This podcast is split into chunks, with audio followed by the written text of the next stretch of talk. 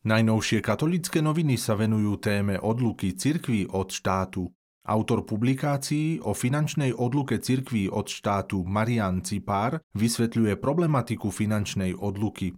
Boj proti cirkvám sa niekedy zužuje až tak, že keď je niečo cirkevné, nie je to pozitívne. Cirkvy sú však kompetentné nielen v morálnych otázkach, ale aj v oblasti školstva či sociálnej práce. Preto je dôležité vytvárať priestor na ich pôsobenie v spoločnosti, hovorí Marian Cipár. S ekonómom žilinskej diecézy Petrom Dubcom sa rozprávajú, odkiaľ diecéza získava peniaze a čo by pre ňu znamenala prípadná odluka cirkvy od štátu. Hodnota, ktorá je tvorená činnosťou cirkvy je veľká a ťažko vyčísliteľná. Zo spoločenského hľadiska je jej prínosom zmysluplný mravný život rodín i jednotlivých veriacich vo farnostiach. Zo strany spoločnosti a štátu, ktorý sa snaží pravdivo hodnotiť spoločenský úžitok a prínos služby cirkvy, by však bolo nespravodlivé neoceniť túto spoločenskú užitočnosť. V centre Bratislavy stojí už vyše 300 rokov kláštor kapucínov. Svet okolo neho sa už veľakrát zmenil, za jeho múrmi však stále žije tá istá charizma. Boli sme sa pozrieť, čo všetko dnes musia bratia kapucíni robiť, aby v spoločnosti prežili. Venujú sa aj Vatikánskej zmluve, respektíve základnej zmluve so Svetou stolicou. Objasňuje ju profesor Marek Schmidt, dekan Teologickej fakulty Trnavskej univerzity v Trnave, ktorý stál pri zrode základnej zmluvy medzi Slovenskou republikou a Svetou stolicou uzatvorenej v roku 2000. Dôležité je pochopiť, že táto zmluva ustanovuje nezávislosť a autonómnosť jednak Slovenskej republiky a jednak Svetej stolice a katolíckej cirkvi. Pred dvoma rokmi vypukla vojna na Ukrajine. Pomocnú ruku podalo vtedy aj mnoho slovenských dobrovoľníkov.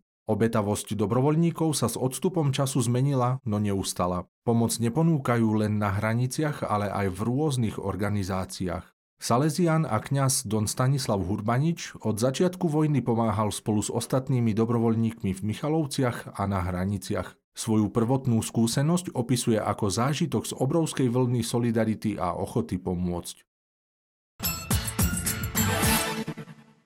Rada Európskych biskupských konferencií pozvala všetkých svojich členov, aby sa zapojili do eucharistickej reťaze modlitieb za súčasnú synodu a obete vojen na Ukrajine a vo Svetej Zemi. K iniciatíve sa pridá aj cirkev na Slovensku. Čo prináša februárové číslo časopisu Posol? V rubrike Stále aktuálne slová nájdete užitočné rady od pápeža Františka na pôstne obdobie, venovať čas čítaniu svätého písma, modlitbe, zbaviť sa zbytočnosti a pomáhať tým najslabším, osamelým a opusteným. Príjmeme Kristovo pozvanie? Pýta sa vo svojom úvodníku páter Milan Hromník. Uvažuje nad slovami pána Ježiša, ktorý nás počas Veľkého pôstu volá k pokániu a k zmene zmýšľania. Naše obrátenie sa má prejaviť väčšou oddanosťou voči Bohu i skutkami lásky voči ľuďom.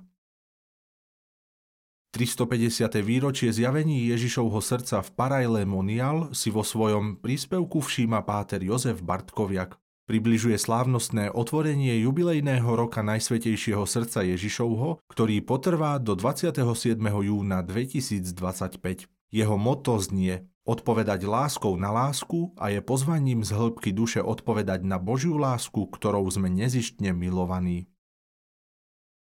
List od lesníka a básnika Ladislava Maláka z východoslovenskej dedinky Opátky je krásnym vyznaním jeho lásky k Bohu, prírode i k ľuďom. Píše o tom, čo ho priviedlo k tvorbe duchovnej poézie a s vďakou spomína na charitný dom v Dolnom Smokovci, reholničky z kongregácie milosrdných sestier Svetého kríža, aj na obraz blahoslavenej Zdenky Šelingovej. Čitateľov potešia aj jeho svieže básne.